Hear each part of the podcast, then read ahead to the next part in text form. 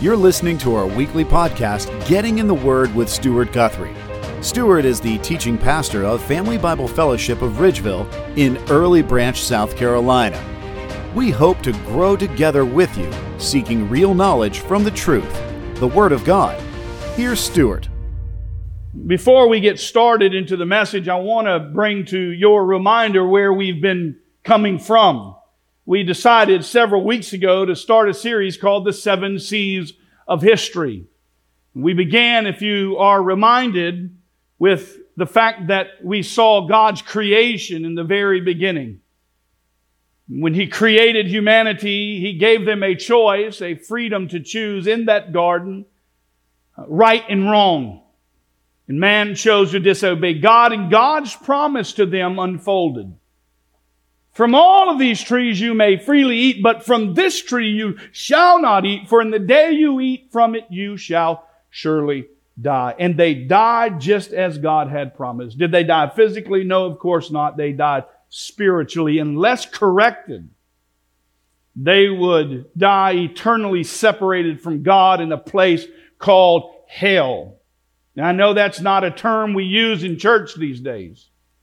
But it is a term that is necessary to be used if we are going to preach the full counsel of God's Word. Why? Because hell is hell and heaven is heaven and you're going to one of those two places. And our desire, our hope, our passion is that you will choose this day whom you shall serve. Will it be the Lord Jesus Christ or will it be man? The father of lies, or our Heavenly Father. So there was corruption. And because of the corruption, the Bible says that there was only a few left who were righteous, and God brought about the corruption and the catastrophe as a result of the corruption, the flood. And He wiped out all of humanity, destroyed them. Yes, the same God we worship today is the same God who destroyed the earth and everyone in it except Noah and his family. And then we saw the delivery of that and how man began to progress and, and, and wanted to make a name for themselves. And we noted how we live in a day when we too, like them, want to make a name for ourselves. We're so prideful. We want people to look at us with respect and with honor. And, and, and, we want to make a name for ourselves. And like them, they began to build this tower into the heavens. And God saw uh, it, that there was no sin that was unable for them to accomplish. And so he brought about a confusion. Brought about confusion into their days. And then we looked at Christ. Two parts in Christ. We noticed his deity first. And then we saw, secondly, in part two, his sufficiency. That's where we ended last week with this, the sufficiency of Christ. And, and I said from the very beginning of time, if you learn one thing, if you got to get up and leave in the first five minutes, you need to know and leave and understand that Christ is absolutely sufficient for your salvation. Alone. No deed, no effort, no, no, nothing on your part will ever reestablish this broken relationship with God. Christ and His sufficiency is the only way that we can be declared not guilty before a righteous and holy God, for which we are all guilty because the Bible says, for all have sinned and fallen short of the glory of God. The Bible says there's none righteous, no, not one. That means all of us. We saw our need to understand what we were, what we are, and what He did. We touched a few minutes there at the end of that sermon on the cross and the effects of the cross and what effect it had on humanity even today, but it was just a momentary glimpse into the crucifixion of Jesus Christ. This week, I want to spend more time on the cross. I want us to take our time and think through this and think about each part of the crucifixion. Because I believe that in the day in which we live, we, we don't typically think about the capital punishment of crucifixion and the pain and the suffering and the, the loss that took place there on Calvary's cross. We talk about love. We talk about mercy. We talk about God's grace. We talk about His provision. We talk about health, wealth, and prosperity. But very few times do we talk about the cross of Christ. But shall I remind each one of us, unless the cross of Christ happens, none of those things matter. There is no grace. There is no provision. There is no mercy without the sacrifice of the Son of God. We need to understand Calvary. So, if you will, for a moment, go with me to that day, Calvary. Think through the events that unfold before us in the Word of God. Jesus led to the Jewish high priest after Judas betrayed him in the garden with a holy kiss, the kiss of the devil. And there he was followed by Peter as he was carted off. And remember Peter's boldness. He always spoke before he thought. And uh, he, he said, Certainly I will die for you. And Jesus reminded him, No, you know you won't. You'll deny me three times. And as they followed, Peter fulfilled that which Christ had promised him. He would deny Christ three times out of fear for his own life. And while Jesus, with the high priest, was mocked, beaten, they blindfolded him, and they struck him. And they said things like to him, Prophesy who's hitting you, Jesus. But Christ remained quiet. As he stood before the elders of the Sanhedrin, they accused him of blasphemy. You make yourself out to be God. Luke 22, 71, they said, We do not need any more testimony. We have heard it from his own lips. Coming to a decision, they decided to put Jesus to death. Really, what evil always wants to do, that which is good, wants to kill it, get rid of it, exterminate it. But before they could put Jesus to death, they needed Rome to approve the matter. They needed Rome to approve the death sentence that they were planning. So Jesus was taken to Pontius Pilate, the Roman governor in Judea. And although Pilate found him innocent, unable to find or even contrive a reason to condemn the Son of God out of fear of the crowds. Pontius Pilate lets Jesus go and has them define his fate. We already know what they wanted to do. Stirred by the Jewish chief priest, the crowds declared what we find in chapter 23, verse 21 Crucify him! Crucify him! Crucify him! As was common, Jesus is publicly scorned.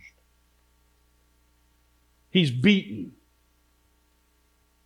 He's flogged with a leather whip before he's crucified.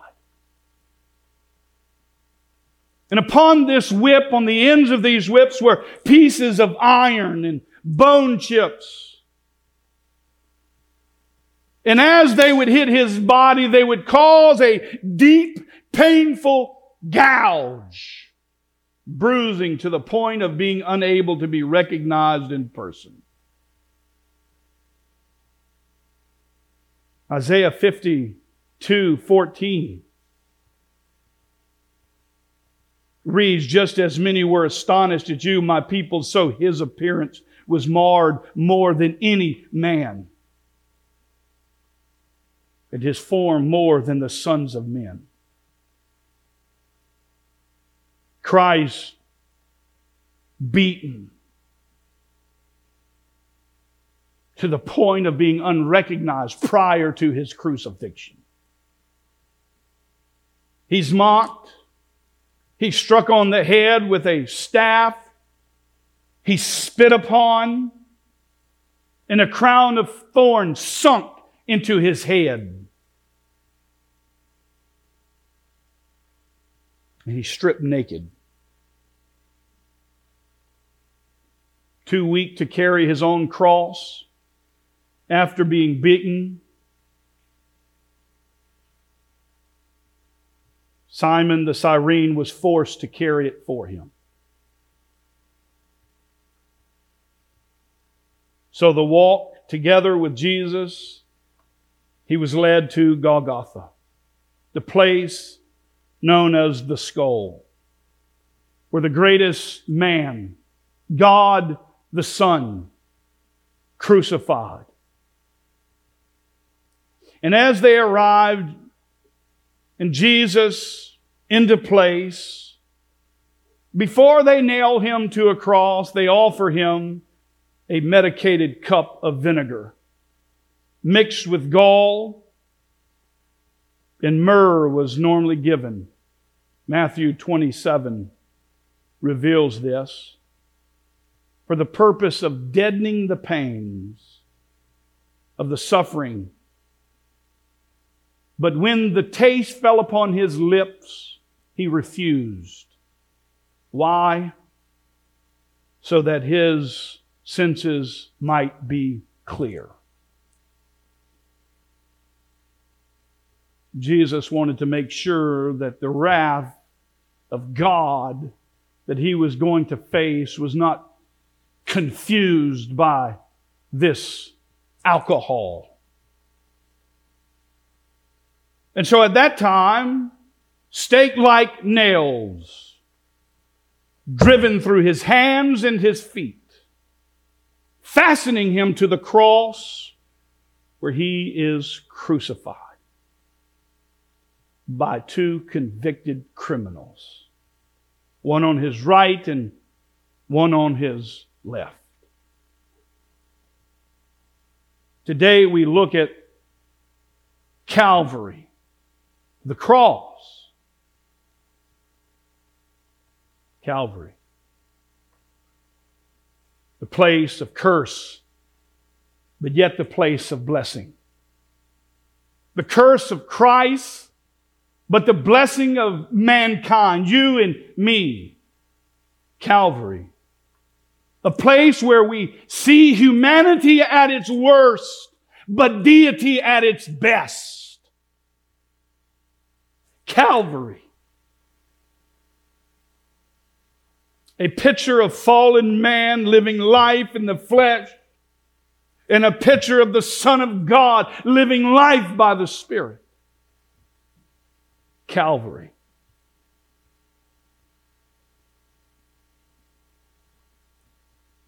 Although honored of hope, for this day and the days to come. Calvary, where the Lamb of God is slain, where the Son of God gives up his life for many. That's Calvary. Where Christ is crucified. For what? So that we might live. And this is where we come to our text this morning. Turn together, if you will, to Luke chapter 23. We're going to read only two verses. Verse 33 and 34. When they came to the place called the skull, there they crucified him and the criminals, one on the right and the other on the left. But Jesus was saying, Father, forgive them, for they do not know what they are doing. They cast lots, divided up his garments among themselves. Here in the text, we see something amazing really beyond our ability to understand. What we see in the text is no other act of love that we've ever seen than the love of God on humanity. A selfless, self sacrificial love of God. This morning, I want us to leave with the imagery in our minds of the price that was paid that you and I might have life and life abundantly. It, it, it, was not free, my friends. We have become absolutely lackadaisical in the church today. And the price that was paid I want us to leave understanding a bit more of Jesus and the cross, which included an aspect of the gospel, the death, the burial, and the resurrection of Jesus Christ. Christ on the cross. What in the world is going on? Here are three things I want us to bring out of the passage today. First, I want you to see we are we need to be prepared for persecution. Secondly, we need to pray for our persecutors. And thirdly, we need to prepare for God's provision. Verse 33 says, When they came to the place called the skull, there they crucified him and the criminals, one on the right and one on the left. The place of the skull was a place somewhere outside of the city walls. Now, I've been to Israel. I've been to the old city. I've been to where they claim the crucifixion takes place. Many believe that the home of the place in which Christ was crucified was in the city, the Holy Sepulchre. And there you can look through the wall and the little glass and they say that's the rock and however they come up with that, they come up with it. And there's a lot of ideas on the purpose and all the other gospels calls this place Golgotha. The question is why does Luke find it important to tell us that the place is called the skull? So I thought it was important about to look up and to discover the shape and the fact that it maybe looked like a skull. Well, a skull is in the shape of a mound and When I went there to Israel, we went outside the city gates, and many claimed this is the place for which Golgotha was. It, it, literally looks like a skull. There is a hill with two eyes and, and a mouth, and it's shaped just like a skull. We know it's outside the city wall. The location's important. Why? Well, because in verse 32, we see that all three of them were led out. Out of what? Out of the city. Hebrews 13, 12 really sets in stone that the skull would have been the place outside the city wall. Therefore, Jesus also, that he might sanctify the people through his own blood, suffered where? Outside the gates. Now, it's important to ask the question, why? Well, because the person that was going to be crucified carried his own cross to the place of his execution, which was outside the city. In some place set apart for that purpose. It would have been a place that would have drawn the people's attention when they came outside of the gate. It would have caused them to look upon this action. So up elevated, so that people would see the punishment taking place. Why? So that no one else would follow in the footsteps of those being crucified. And in this manner, two criminals in the Son of God. There again is a place in which the cross of Christ is, and the Son of God is executed. And it's a burned image into my mind.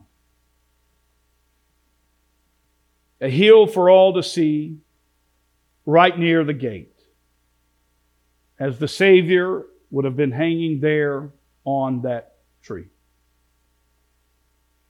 Look, the cross was designed for criminals. These people wanted Christ to be mocked.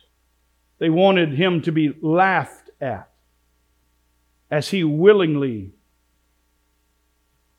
went to the cross. He could have saved himself. He could have called down legions of angels. And let's just be honest, he had all authority to do so. But doing the right thing at the wrong time would have been devastating to you and to me.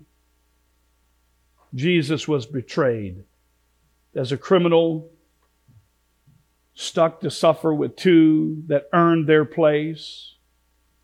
He's persecuted, spit, beat, mocked, and crucified. I want us to see that the cross should open our eyes to the reality that we need as believers to prepare for persecution. John 15, 20, remember the word that I say to you, a slave is not greater than his master. If they persecuted me, they will also persecute you. Did they persecute Christ? Yes. Therefore, as Christians, as believers, we ought to prepare for that as well. We need to be prepared. I remember when my wife and I, several years ago, decided to take a step of faith into ministry,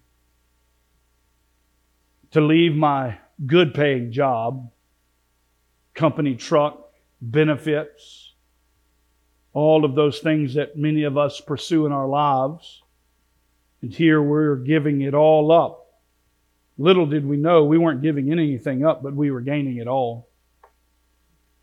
But in that moment, we endured people putting pressure on us. People would say things like, Man, are you stupid? Are you foolish? I remember one family member saying, you're going to be a guy holding up a cardboard sign. We'll work for food.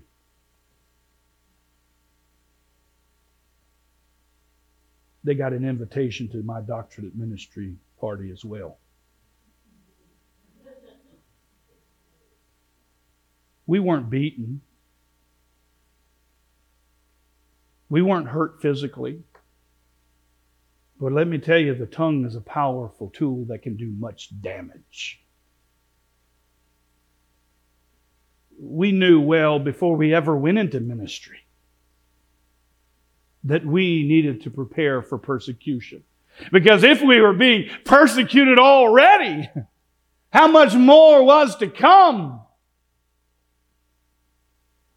But we had our fair share, haven't we?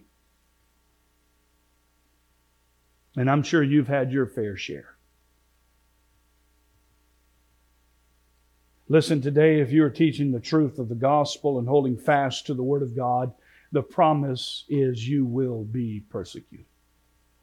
You don't get away from that. And if you're a Christian and you've never experienced persecution, it ought to concern you. Because the gospel the cross of Christ is foolishness to those who are perishing.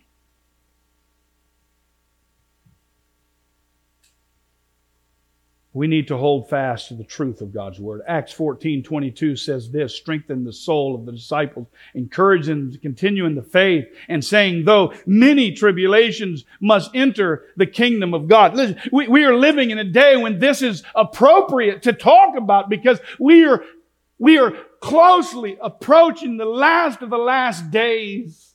And the hatred of God is on the rise, my friends, in case you haven't noticed.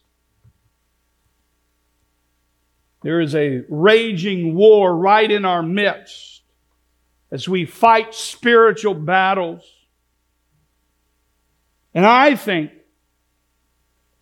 that as a 43 year old adult, I'm going to be okay. But parents, young kids, watch out for your children because they are entering a time and a generation that wants to captivate their minds. Children, young people, young adults, when they laugh at you for standing up your, for your faith, you let them laugh. You let them mock you for that. You be bold as a young person. Doesn't matter how young you are. You could be three, five, six years old. But when they mock you for your faith, it's wise to stand bold. Luke 23, 33 says they, there they crucified him and the criminals, one on the right and the other on the left. Listen, Jesus is a role model. Do, do we really teach our children that Jesus is the role model? Because role models are those whom we pursue to be like and accomplish what they accomplish. That's why he says, Take up your cross daily and follow me. Listen, because for Christ to endure and to take on the cross, he had to suffer his own will and submit to the Father. And he says, Not my will, but your will be done. Listen, Christ is our master. We are his slaves. And no slave is greater than his master. And you and I need, as believers and followers of Jesus Christ, be prepared for persecution.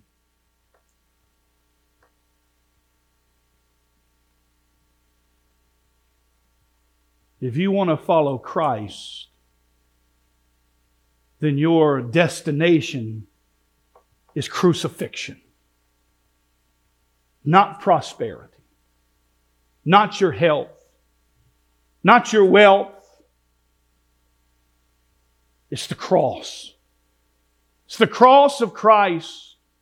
That is your place and your final destination for which all have been called to suffer. Suffer for the sake of Christ. They sought to make Jesus out to be something he was not. He was numbered with transgressors, but God's in control. Isaiah 53 12, therefore I will allot him a portion with the great, and he will divide the booty with the strong, because he poured out himself to death and was numbered with transgressors.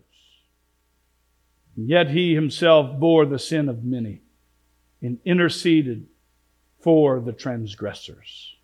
God's in control. The fact that he's hung on the cross with two thieves ultimately fulfills what we find in Isaiah 53, the suffering servant. Listen, we need to prepare for persecution. Are you prepared? And are you preparing those under your watch?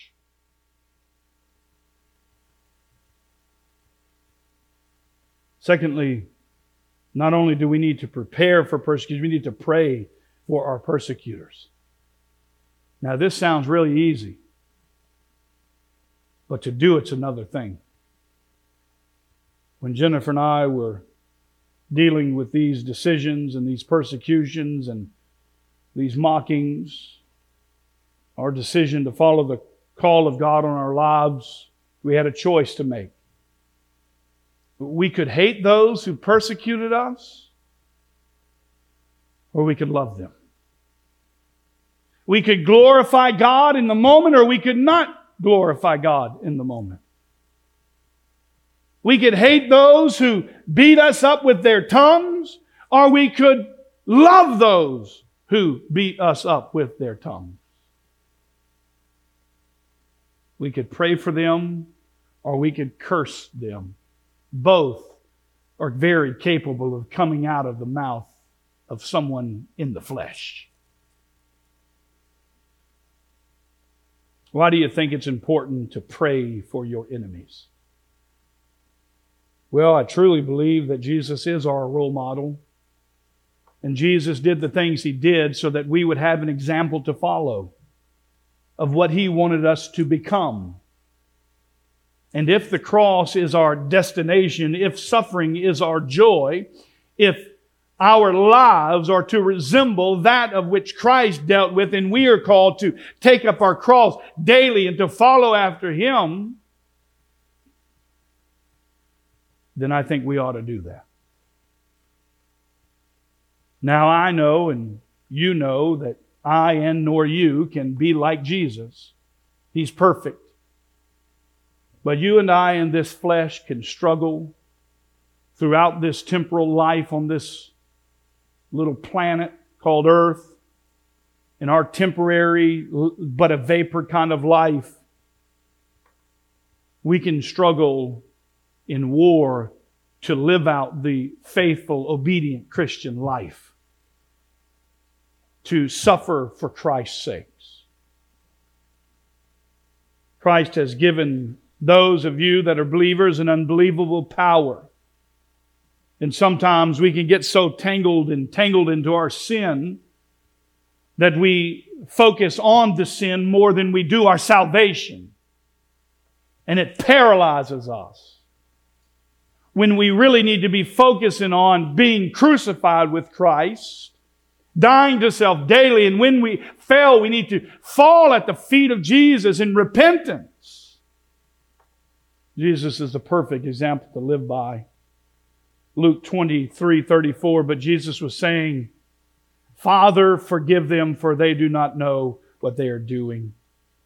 And they cast lots and divided up his garments for themselves. I find it very interesting that this begins with, but Jesus was saying. Here, our King of kings and Lord of lords, God in flesh, hanging on a cross. Two thieves, one on the right, one on the left, dying a shameful death naked suffering an unknown agony. But when Christ the King speaks, we see a glimpse of his power and his love for people, even his enemies. He doesn't curse them. He doesn't call down legions of angels to demolish them. He doesn't fight against them.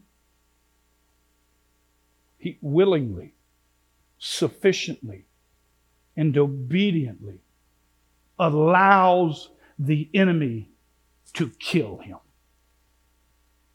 He, he gives up his life, doesn't he? So therefore, he allowed the persecution to be applied to himself so that the benefit of the persecution would apply to you and to me.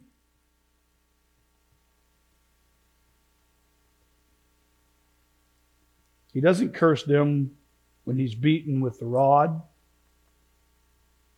He doesn't lash out them in his all authoritative power when he's flogged. He doesn't retaliate when he's spit upon in his face those that make a mockery of him, and even those that handled the nail and the hammer and pierced through his hands and his feet to pin him to the cross. No, Jesus, the crucified, prays. He doesn't pray for himself or his situation. God, we're in a pinch here. No, he prays for his persecutors. But Jesus was saying, Look, Jesus was in the middle of being nailed to the cross and he's praying. He's in the middle of being mocked and he's praying. He's in the middle of being belittled publicly and he's praying. Father, forgive them for they know not what they are doing. Jesus understands their ignorance.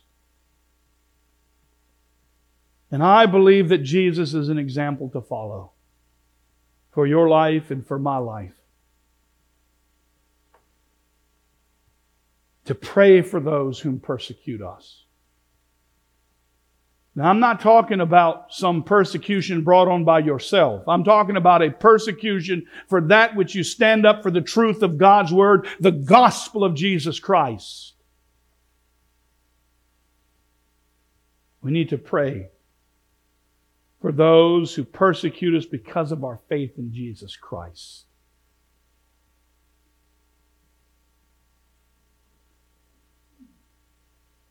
Matter of fact, even when you were being persecuted, we're called to rejoice. How does that even make sense? Unless Christ is in you. Unless the Spirit of God who indwells every believer makes it capable. Philippians 1 28 and 29 bring about great hope for those who are enduring suffering for the sake of Christ when he says, For you have been, you have, you have been given not only the privilege of trusting in Christ, but also the privilege of suffering for Him. It is a privilege to suffer for Christ.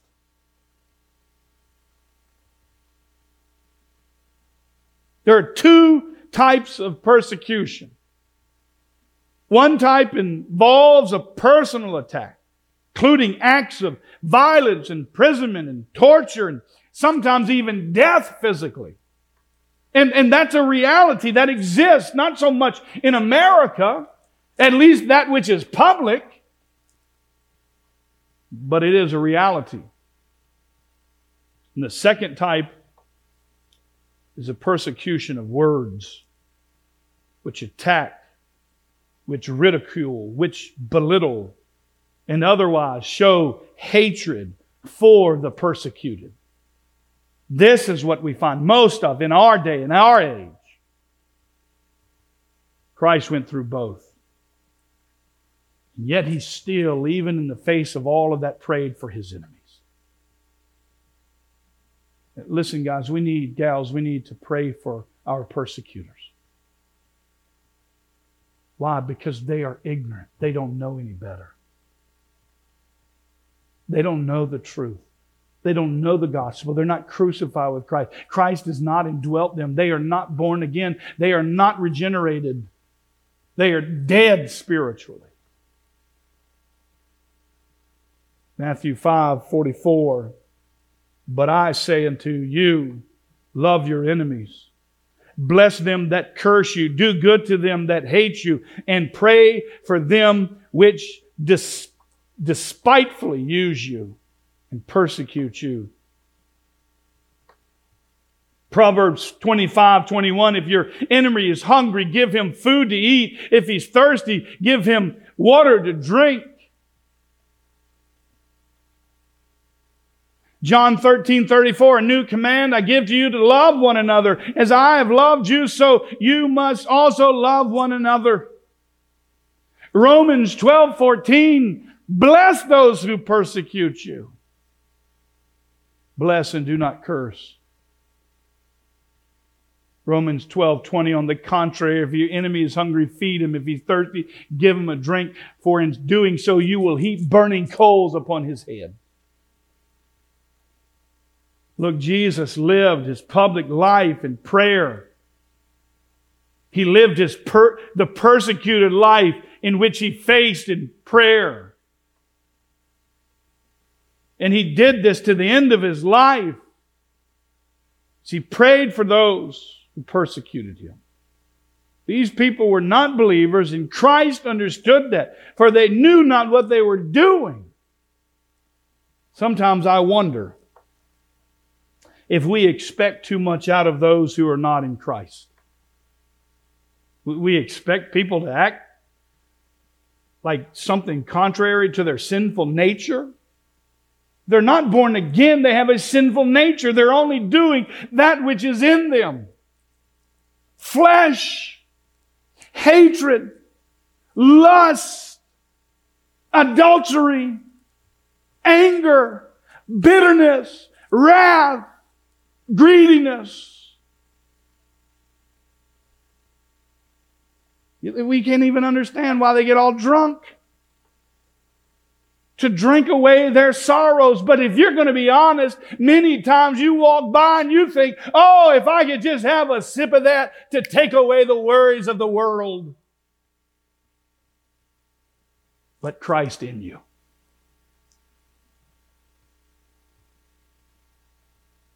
We knock on them when they watch things that are dishonoring to God. We get upset with them when they mock us and our God. We get disappointed and we want to fold under pressure when we are persecuted. Listen, they know not what they do, my friends. Thus is why the gospel of Jesus Christ is important.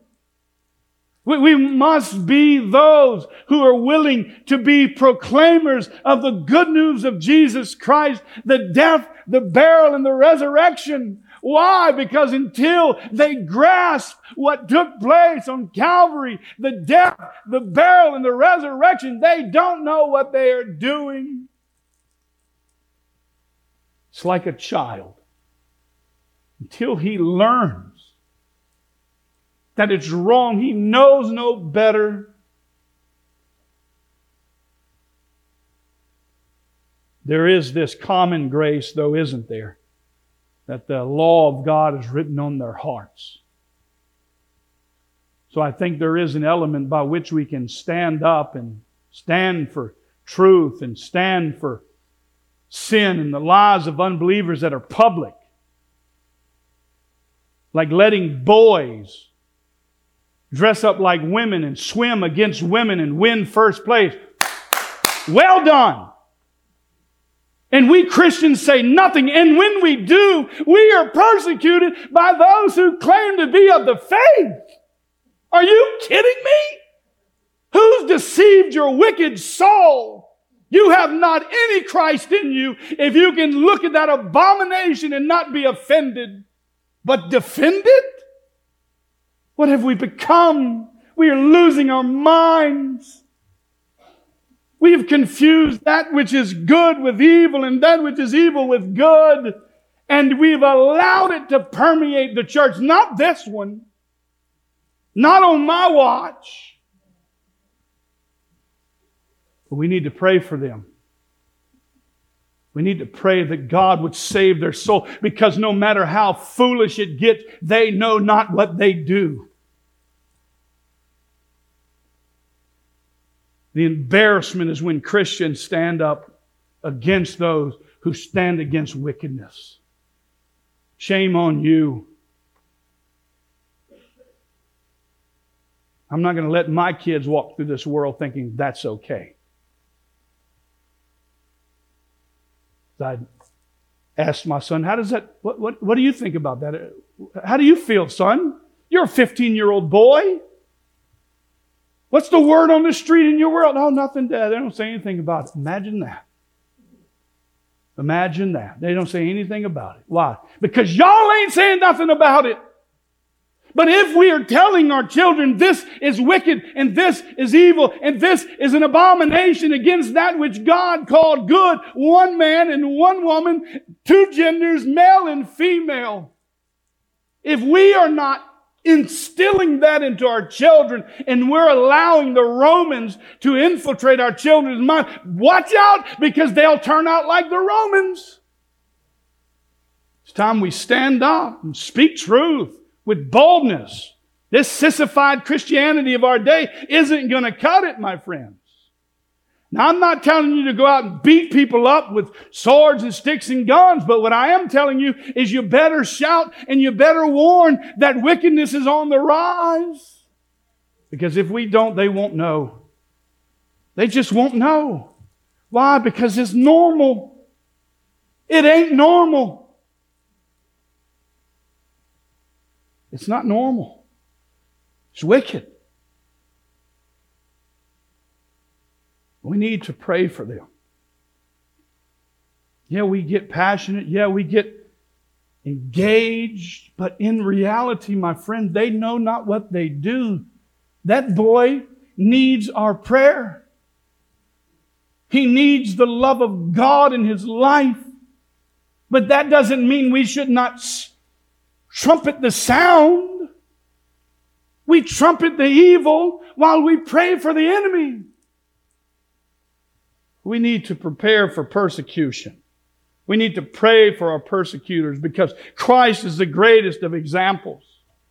But thirdly, we need to prepare for God's provision. What good it is if we pray and we don't expect. As we pray, we need to expect that God will do a great and mighty work. I can't think but help but think of Jesus there on the cross praying for the people around him, even the two thieves that hung on the cross. One of them says, Luke 23,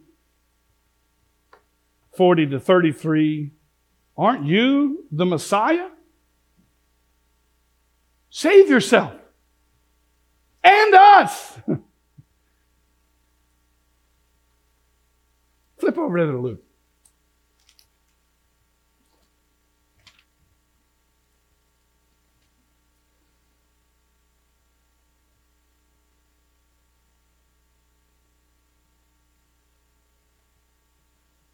Thirty-nine.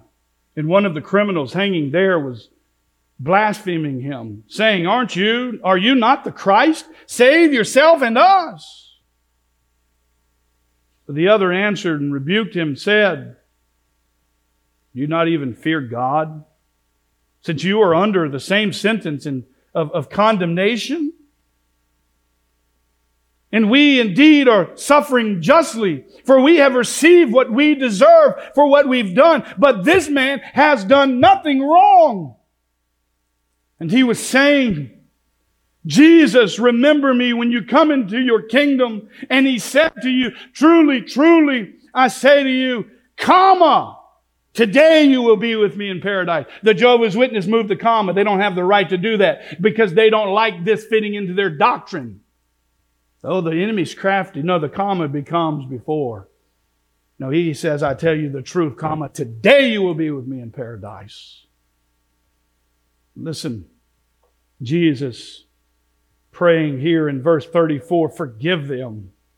We see Jesus, the ultimate evangelist,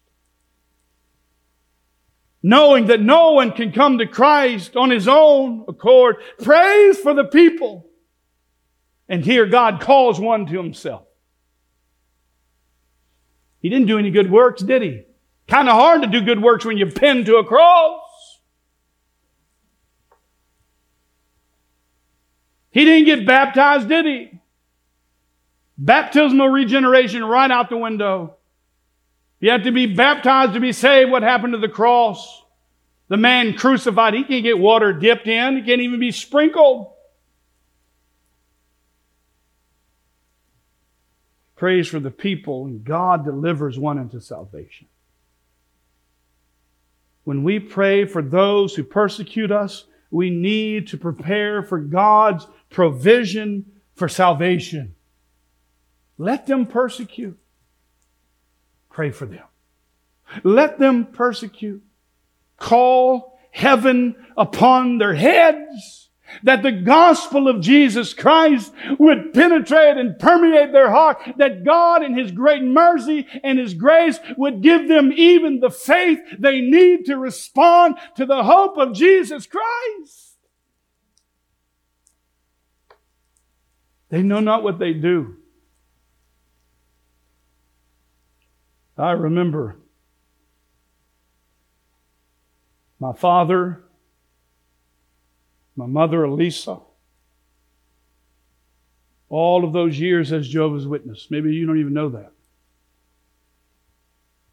The prayers, the arguing, the heated debates. Yeah, you remember them. Prayer. Prayer. Praying that they would come to Christ, that they would be saved. And by God's grace, He saved them both.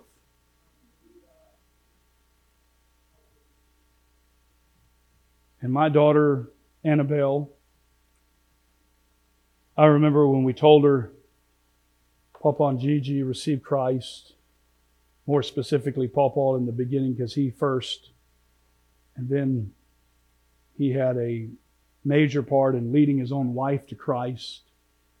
When we told Annabelle, Papa's been saved, she just said, I knew that God would save. We've been praying about it, Daddy. the faith of a child. That's what we need. We need to pray like a child. Expect God to do what God does and be faithful in, the, in praying for those who have yet to come into the faith, those who may persecute, those who may say all kind of false things about you. Pray for them because they need the gospel. They need to be born again. Their hearts are wicked. They are deceitful. They are evil and they need a new heart. They need a circumcision of the heart. They need to be made alive.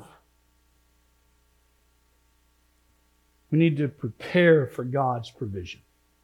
Pray with expectation, God's faithfulness. Every good gift that comes from above comes down from the Lord. Salvation is of God. Jesus prayed for the thief, and the thief, one of them was saved. Listen, God is a God who answers prayer. The prayers of a righteous man and woman accomplishes much. It's equally important that we as Christians prepare for persecution. Are you prepared to stand in the face of the enemy and to take your lashes, to take your beatings, to not retaliate, to not fight against them, but to stand firm in the faith, be bold for Christ. Prepare for persecution, my friend, because it's coming, whether you like it or not.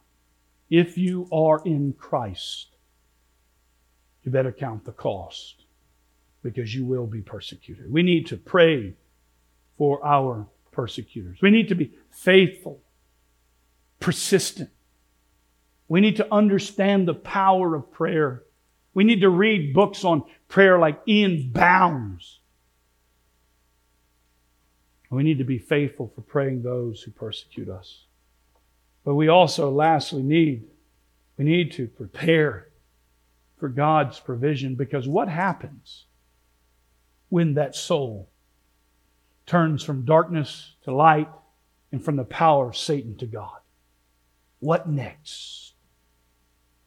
We need to prepare not only to watch them be converted, but we need to prepare to disciple them into being a faithful follower of Christ who can stand in the face of persecutors. Paul is your example, a persecutor of persecutors. He used to do everything he said I could to oppose the followers of Jesus of Nazareth. Standing at the feet of Stephen when he's stoned to death, holding the coats of those who threw the stones, approving it. He cast his vote against all of those when they were condemned to death. Listen to me very clearly. I don't know where you are. I don't know who you are. I don't know where you're at, but I will tell you this. Today is the day of salvation, my friend. Somebody has been praying for you. You're not here by mistake. The sovereign God aligns everything at the proper time. And today is the appointed time. Now is the time to respond to the gospel of Jesus Christ because it is the day of salvation. What is holding you back? Yeah, maybe you've thought, I've lived a good life. Your good deeds won't do anything for you, my friend. They are only evidence of a true conversion if you are born again. Your good works will never save you, my friend. You, you must get this. You are wicked. You are deceived. You are sinful. You are stained. You're separated. You're in enmity with God and you need the grace of God on your life. And it's not that you love God, but God loved you and sent his son into the world that you might be saved. So what are you waiting on? Put your faith in Christ so that he can give you a new life and then you can now be on the receiving end of that which you have been giving. You want to be a follower of Christ, my friend, take it to the bank. Your destination is the cross. It's at the cross where I first saw the light and the burdens of my life rolled away. Let's pray. This has been Getting in the Word with Pastor Stuart Guthrie. Thank you for listening to our weekly podcast. And be sure to visit us online at FamilyBibleFellowship.org. And come see us in person on Sundays at 11 a.m.